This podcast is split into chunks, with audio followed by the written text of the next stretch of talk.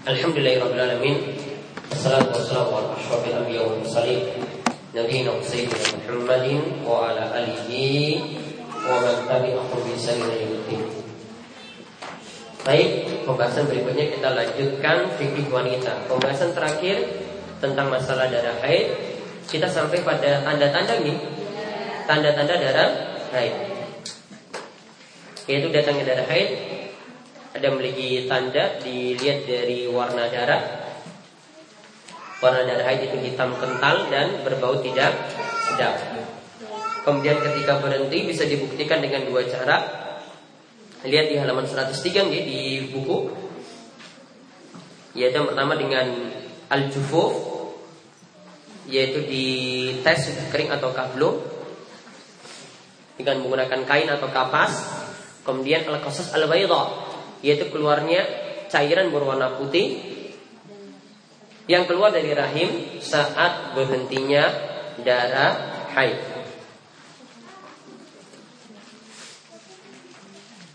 Nah sekarang kita lihat pembahasan apa hukum cairan kekuning-kuningan dan keruh sesudah suci dari haid.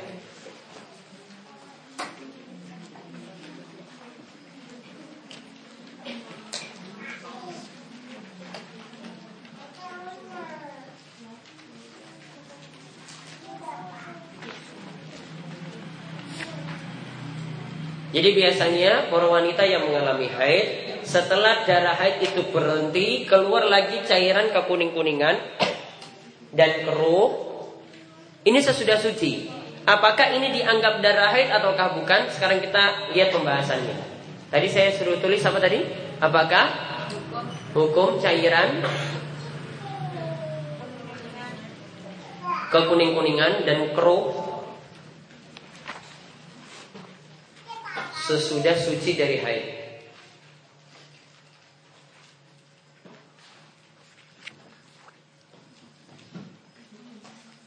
Sesudah suci dari haid. Terus di bawahnya saya buat ringkasan aja ya. Jika keluar cairan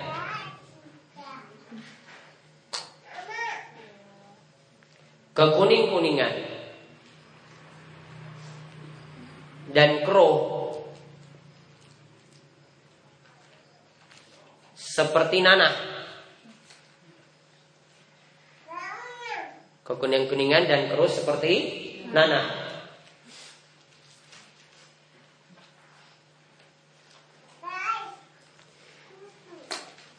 Yaitu keluar setelah darah haid berhenti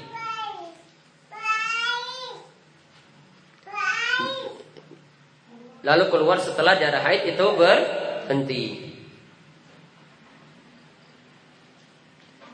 Maka cairan tersebut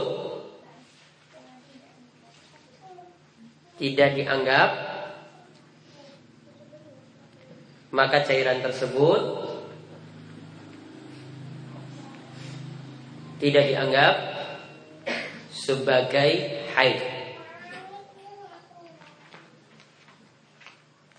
Tidak dianggap sebagai haid. Dan perempuannya tetap suci.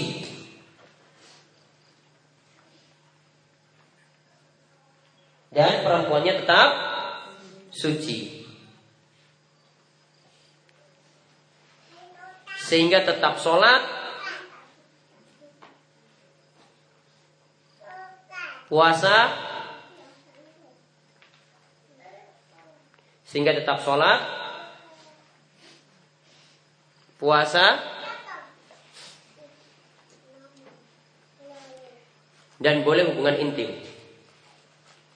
Kalau suaminya tega.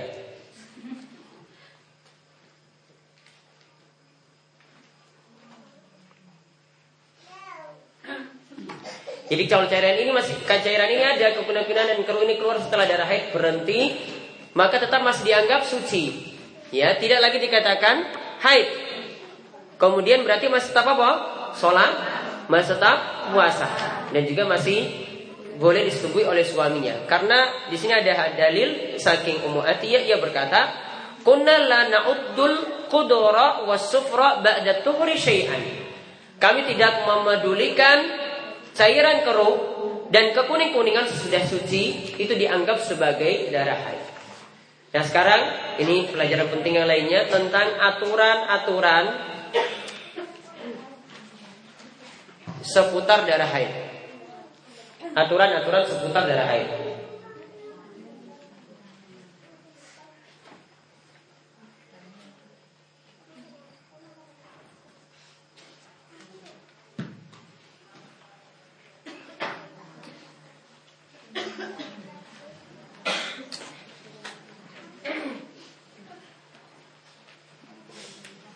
Yang pertama, apabila wanita telah suci dari haid.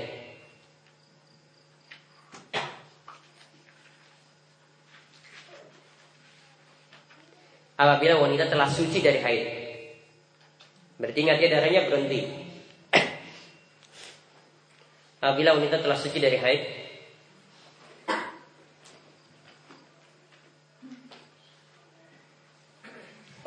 Sedangkan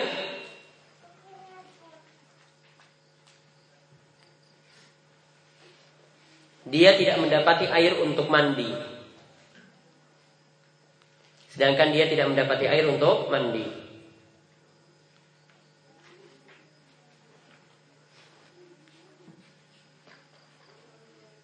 Maka boleh diganti Diganti apa? Tayamum.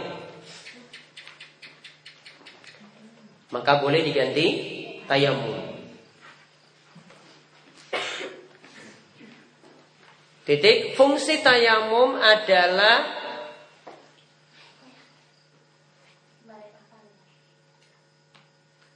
Fungsi tayamum adalah menghilangkan hadas.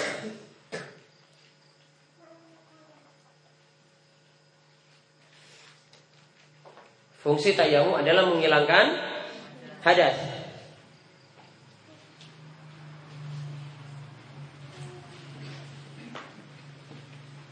Sehingga tetap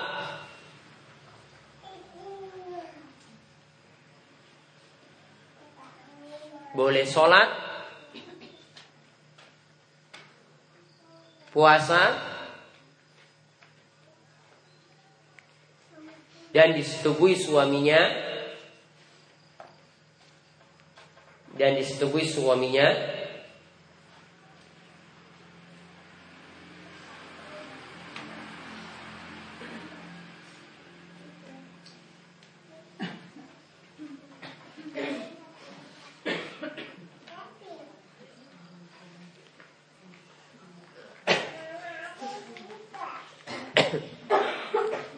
dan boleh disetujui oleh suaminya. Titik. Ingat ya saya jelaskan dulu. Tayamum kalau misalnya ibu-ibu misalnya nggak dapat air untuk wudhu. Kemudian beralih pada tayamum, maka tayamum ini boleh digunakan untuk apa saja. Jadi boleh digunakan untuk sholat, boleh digunakan untuk baca Al-Quran. Kalau wanita haid di sini dia tidak dapat air, kemudian ganti tayamum, maka tayamumnya tadi boleh dia gunakan untuk sholat, boleh juga dia melanjutkan puasanya, boleh juga ketika itu disetujui oleh suaminya. Tadi makanya saya katakan tayamum tadi untuk menghilangkan hadas. Kalau menghilangkan hadas berarti boleh lagi keadaannya kembali suci walaupun cuma sekedar tayamum. Walaupun tayamum kalau kita lihat tidak membersihkan. Di sini tidak pakai syarat bersih. Pokoknya sudah dikatakan suci dengan tayamum. Karena fungsi tayamum kemarin sudah kita jelaskan, dia sifatnya itu bukan menghilangkan uh, sesuatu yang kotor, namun pokoknya untuk menyucikan saja. Jadi keadaannya itu kembali suci setelah sebelumnya itu berhadas. Kemudian satu pembahasan lagi. Nanti pembahasan ini saya lanjutkan pada pertemuan berikut.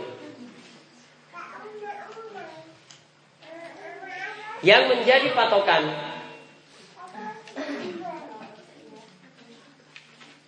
seorang wanita yang menjadi patokan seorang wanita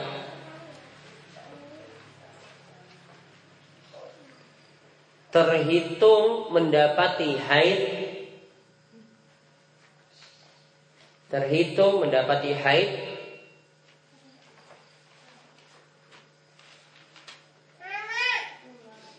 dengan melihat urutan berikut dengan melihat urutan berikut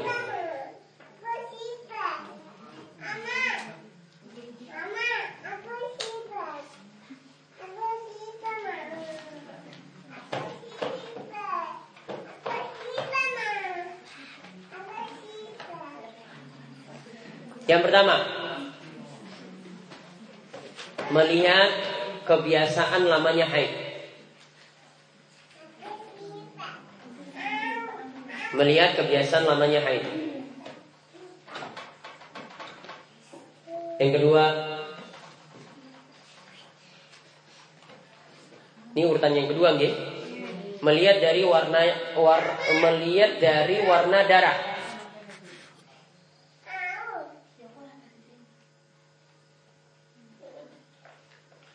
Melihat dari warna darah. Yang ketiga, melihat dari kebiasaan wanita sekitarnya. Melihat dari kebiasaan wanita sekitarnya.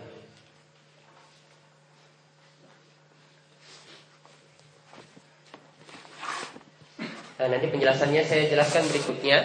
Namun saya jelaskan dulu. Jadi misalnya ada wanita yang sudah punya kebiasaan. Jadi kebiasaan darah haidnya itu enam hari. Enam atau tujuh, pokoknya enam atau tujuh. Taruhlah paling maksimal dia itu tujuh hari.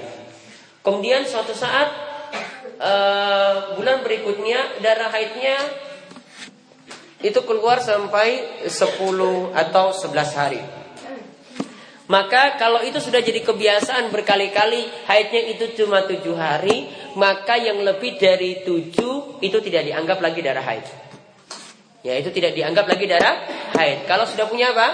Kebiasaan.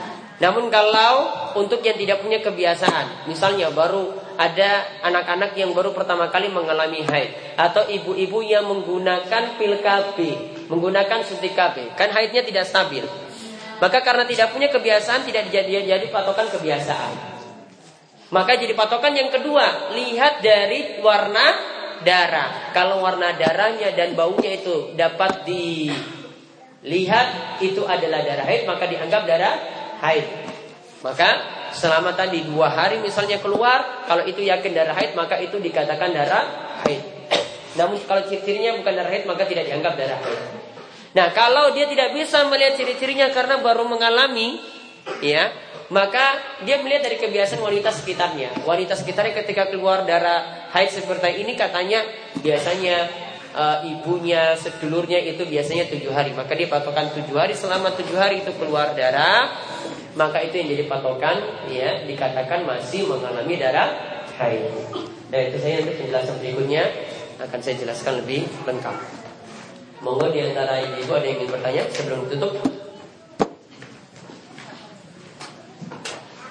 Seputar tafsir kalih darah haid.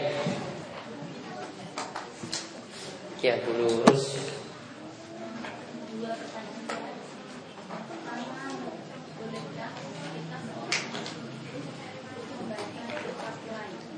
Bolehkah seorang muslim membaca kitab lain? Terus yang kedua,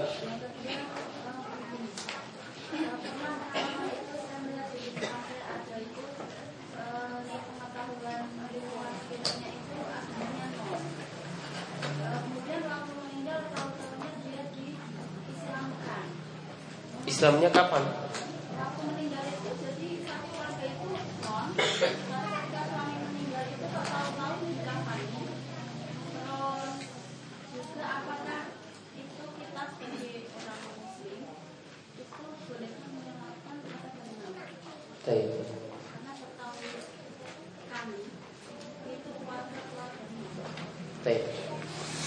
Yang pertama,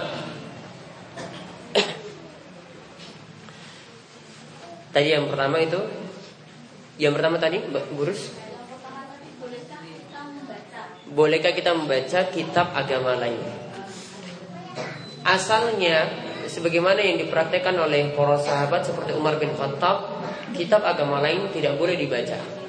Kecuali untuk meneliti dan mengkaji untuk mengkonter pendapat-pendapat yang tidak benar yang tersebar di masyarakat. Bagi pakar-pakar misalnya pakar kristologi itu boleh namun kalau tidak ada tujuan sama sekali tidak diperbolehkan apalagi tidak kuat iman ya jadi asalnya tidak boleh kecuali ada tujuan tertentu yang dibenarkan kemudian yang kedua bagaimana jika ada non muslim sebelumnya kemudian dikatakan ketika meninggal dunia sudah masuk Islam. Asalnya dihukumi secara lahiriah dia adalah muslim. Usama bin Zaid itu pernah membunuh orang yang ketika ini ketika perang. Jadi ketika perang kalau kita tahu ini non muslim ya itu ketika itu diserang. Namun ketika Usama itu ingin menyerang orang ini, orang ini menyebut kalimat la ilaha illallah untuk masuk Islam. Jadi ketika ingin dibunuh, lalu dia mengucapkan kalimat la ilallah. Belum mati, belum mau mati. Namun ketika mau dibunuh, dia sudah mengucapkan kalimat la ilallah. Mungkin perasaan kita yang akan bunuh, wah orang ini cuma ingin menyelamatkan diri. Ingin menyelamatkan diri supaya tidak dibunuh, maka dia ucapkan la ilaha illallah. Maka ketika itu Usama bin Zaid perasaannya dia cuma main-main saja di sini, ingin menyelamatkan dirinya, maka dia bunuh. Kemudian berita ini sampai kepada Nabi Shallallahu Alaihi Wasallam di kota Madinah Diceritakan bahwasanya Usama bin Zaid telah membunuh orang yang sudah mengucapkan kalimat la ilaha illallah. Lantas ketika itu Nabi SAW terus menanyakan kepada Usama bin Zaid, kenapa engkau membunuh orang yang sudah mengucapkan kalimat la ilaha illallah? Bertanya berulang kali, berulang kali, padahal Usama bin Zaid ini baru masuk Islam. Maka Usama sampai punya keinginan Seandainya saya itu baru masuk Islam saat ini, biar kesalahan saya itu tertutup. Karena kalau orang baru masuk Islam, maka kesalahan-kesalahannya itu akan tertutupi ketika itu. Sampai punya pemikiran semacam itu. Asalnya di sini ini pelajaran yang bisa kita ambil sebagaimana juga disebutkan oleh Imam Nawawi dalam kitabnya Riyadhus Shalihin, asalnya hukumi orang itu dari lahiriah. Kalau kita yakin dia sudah masuk Islam, ya atau ada yang ngomong dia ini masuk Islam maka tetap dihukumi dia masuk Islam berarti boleh disolatkan ketika itu dan dikafani seperti cara orang Islam ketika meninggal dunia ya. Walaupun keluarganya itu non Muslim.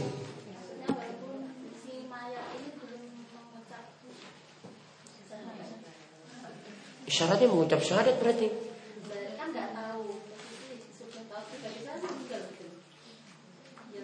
Ya terus klaimnya tadi bisa ngaku ini masuk Islam dan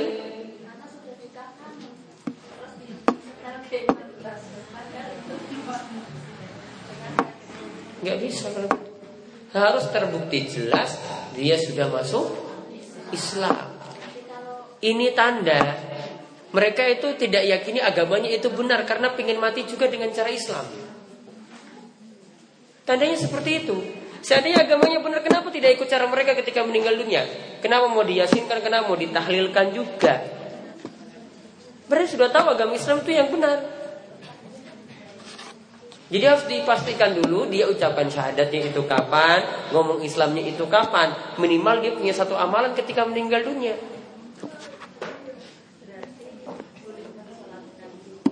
Asalnya kalau dia benar-benar kita tahu masuk Islamnya syahadatnya itu benar-benar diucapkan baru disolatkan.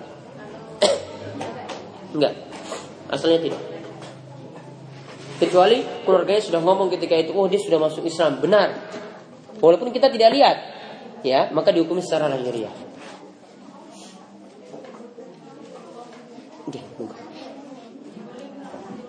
Oh iya, yang ini dibagi snacknya sama snacknya satu kotak itu dibagi satu orang satu. Ada lagi yang lain? Ibu Tova.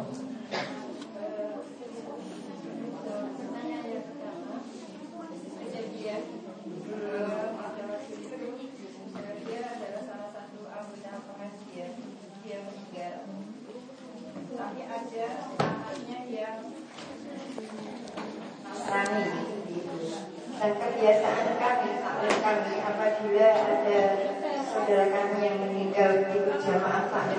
kita sholatkan jenazah bersama-sama. Nah pada waktu itu kita sudah bersama-sama sampai di rumahnya, terus anaknya yang Nasrani itu menolak tidak boleh untuk disolatkan di situ. Nah terus kami mengambil keputusan ya sudah diberi kita sholat saja di musola untuk jenazah. Nah ini apakah boleh karena e, si mayat ada ada bisa dilihat gitu. E, kalau sholatnya di musola kan kayak seperti sholat goib ya misalkan meninggal di waktu haji. Nah apakah boleh seperti itu kita sholatkan di musola?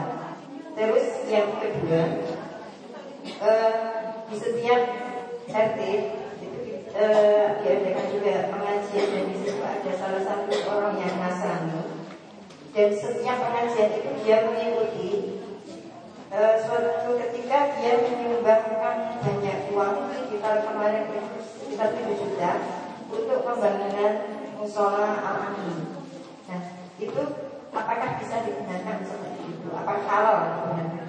Mungkin itu saja yang saya tanyakan. Terima kasih. Assalamualaikum warahmatullahi wabarakatuh. Baik. Berarti yang pertama ketika meninggal dunia muslim berarti?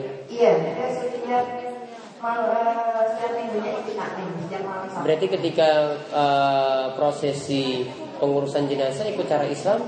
Cara Islam karena uh, anaknya sebelas yang Nasrani itu satu tapi uh, berpuasa gitu. Dia cuma tidak ingin disolatkan aja. Iya. Maka cara yang dilakukan disolatkan dengan solat gaib. Seperti yang terjadi di masa Nabi SAW ketika meninggalnya Raja Habasyah Habasyah itu negara apa wilayah sekitar Sudan, Ethiopia yang ada saat ini, yaitu sekitar Laut Merah di Afrika. Ketika itu ada raja Habasyah yang satu-satunya yang beragama Islam di situ dan dia meninggal di kalangan Nasrani. Maka ketika dia meninggal tidak ada yang sholatkan.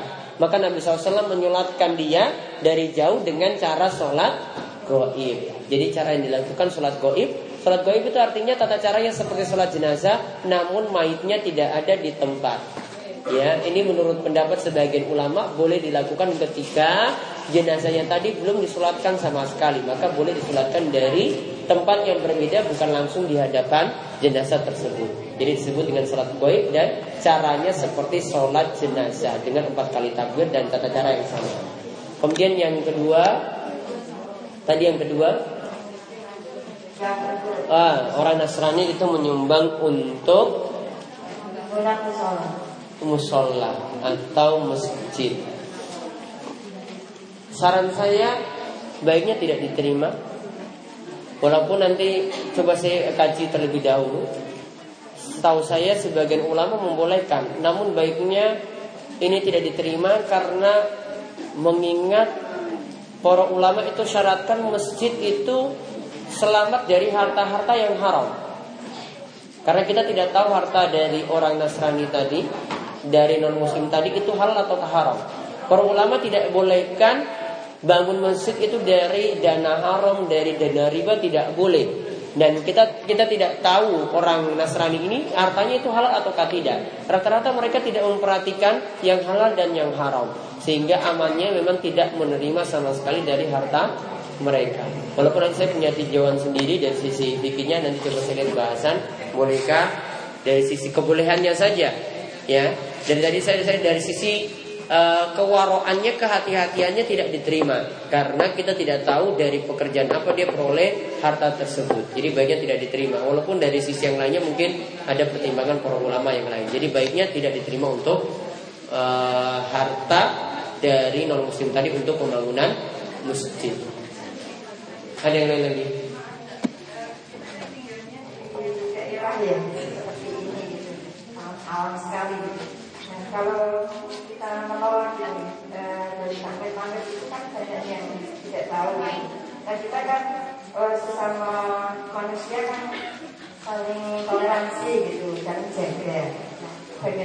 Diterima saja kalau begitu tapi tidak disalurkan untuk masjid namun untuk fasilitas umum.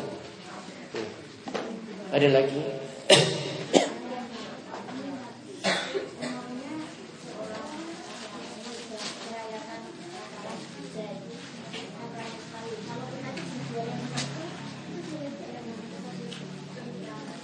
Jadi mereka rayakan uh, mereka beribadah di gereja ada perayaan Natal misalnya.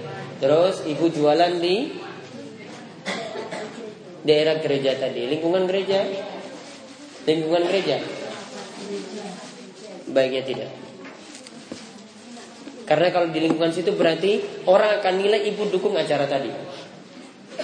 Ya, itu akan dinilai dukung acara itu dan kita tidak boleh dukung dalam berbuat maksiat. Wala ta'awanu 'alal ismi wal udwan. Tidak boleh tolong menolong dalam dosa dan permusuhan.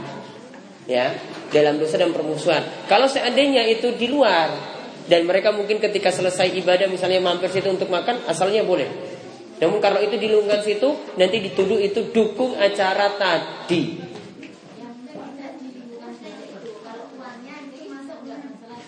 Kalau apanya?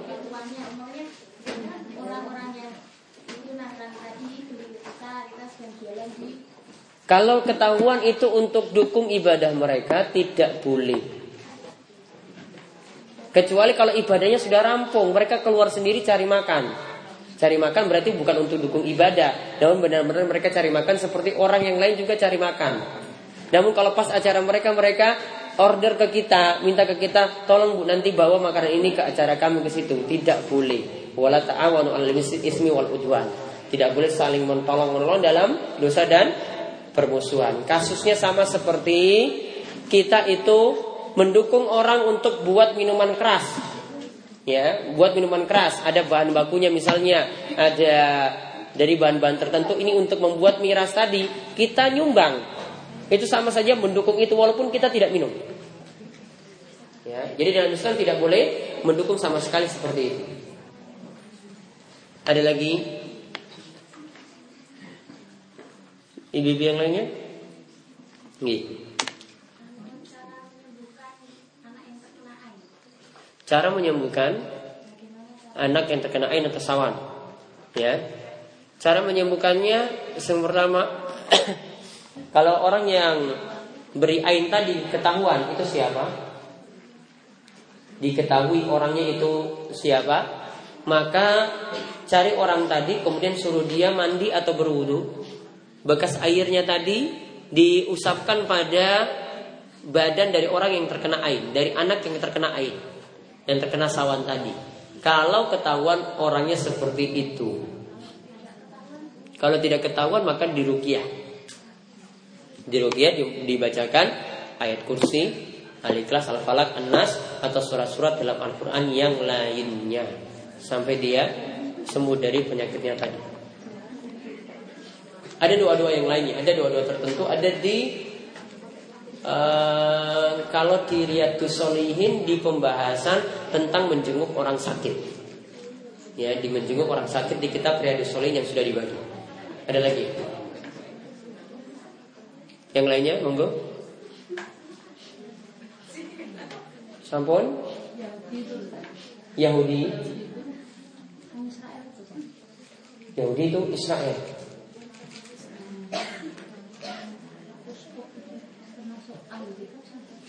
Uskup.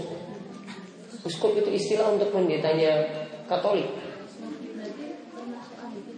Alkitab. Pendeta termasuk Alkitab.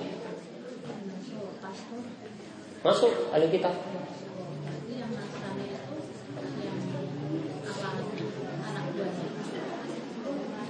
Pendeta itu pemimpinnya, artinya yang kalau kita itu sebut ulamanya,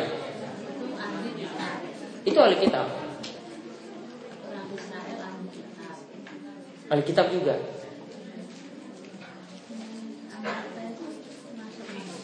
Amerika rata-rata mereka ahli kitab. Jadi Yahudi dan Nasrani. Yahudi dan Nasrani saat ini semuanya masuk Alkitab. Walaupun kitabnya sudah berubah. Disebut Alkitab itu karena kitabnya sudah berubah. Sehingga mereka disebut kafir. Dan kaidah patut diingat di sini, ya, kita menurut keyakinan seperti itu, nggih. Kalau selain muslim itu kah kafir. Namun nggak usah panggil-panggil, eh kafir-kafir sini enggak. Kita cuma nyebut saja itu kah kafir. Itu keyakinan kita. Ini nggak bisa ditawar-tawar. Bahkan para ulama punya kaidah. Siapa yang tidak mengkafirkan orang kafir, dia juga ikut kafir. Siapa yang tidak mengkafirkan orang kafir, dia juga ikut kafir. Pokoknya keyakinannya harus yakin itu kan kafir. Jadi kalau dia katakan, wah kita nanti sama-sama masuk surga. Tidak boleh. Meyakini seperti ini ikut kafir juga. Ya, ikut kafir juga. Namun kita tidak disuruh berlaku jahat kepada mereka, tidak disuruh perang dengan mereka kalau tidak ada salah apa-apa, tidak disuruh juga panggil-panggil mereka dengan kafir. Ini keyakinan kita seperti itu. Ini tidak bisa ditawar-tawar. Wong nanti kita banyak lihat nanti dalam surat Al-Baqarah di sini ini baru ayat pertama. Nanti ayat berikutnya akan disebutkan jelas seperti itu. Namun jangan panggil terang-terangan kafir, musyrik jangan. Ya, itu interaksinya beda lagi. Kalau? Kan yang itu kan beliaunya menguasai apa ya? Yang kitab bintang semua itu. Menguasai dari depan sampai belakang. apa isi kitabnya? Ya itu misalnya tai lalat di pipi seperti ini. Nanti saya hari Selasa ketemu jodoh dengan yang lain apa. Jadi jatuhnya nas atau jatuhnya Primbon-primbon berarti. Intinya kalau dia itu musyrik tidak masuk dalam ahli kitab. Ahli kitab cuma Yahudi dan Nasrani. Kalau punya pemahaman itu lebih sesat daripada ahli kitab. Walaupun dia punya kitab, kitabnya banyak loh itu. Kitab yang dimaksudkan di sini adalah kitab samawi yang turun dari langit yaitu nah, kalau ahli kitab tadi Yahudi punya kitab Taurat. Kalau Nasrani punya kitab Injil. Injil itu penyempurna dari Taurat. Jadi ada perjanjian lama, ada perjanjian baru. Perjanjian lama yang ada di Yahudi itu masuk lagi dalam Nasrani, dilengkapi. Jadi ada perjanjian baru. Gitu. Kalau kitab-kitab yang lain misalnya Ahmadiyah punya kitab, orang Hindu punya kitab, orang Buddha punya kitab, tidak disebut ahli kitab. Ahli kitab pokoknya cuma Yahudi dan Nasrani. Walaupun dia punya kitab primbon tidak disebut juga ahli kitab. Ada lagi? Jadi yang punya kitab-kitab primbon tuh dibakar aja dari sekarang. Enggak boleh dia kan senang. Oh nggak senang. Musuhnya senang. Misalnya ibu-ibu yang punya sendiri itu dibakar saja. Dipelihara-pelihara itu aduh bikin penyakit. Ada lagi? Sampun? Ya, sebentar ada terakhir.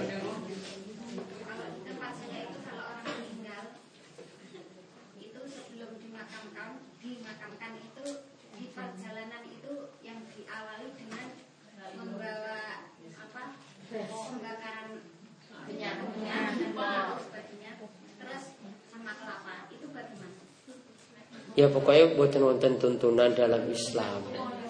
Ya itu cuma tradisi. Islam tidak mengajarkan seperti itu.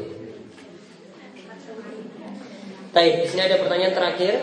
Saking ini uh, Skype. Assalamualaikum warahmatullahi wabarakatuh.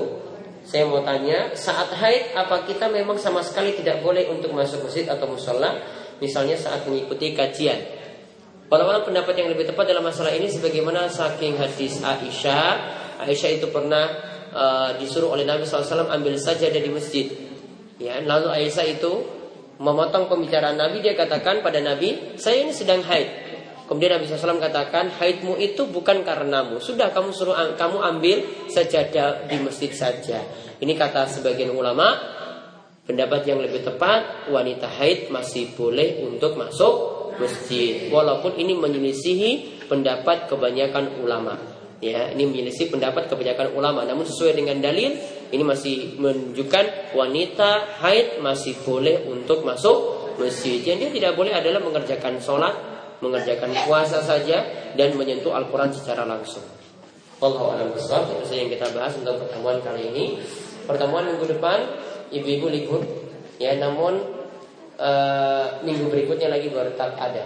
Untuk Sabtu dan Ahad ibu-ibu sepuh, kemudian ibu pemuda pada minggu tetap ada seperti biasa.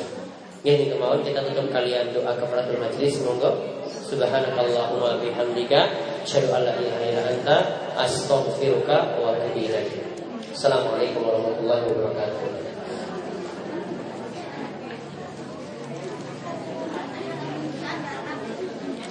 Hari Ahad pagi tetap ada tafsir melanjutkan surat Al-Kahfi, surat Maryam, besok surat Maryam. Mahat bagi jam 9 Al-Kahfi selesai.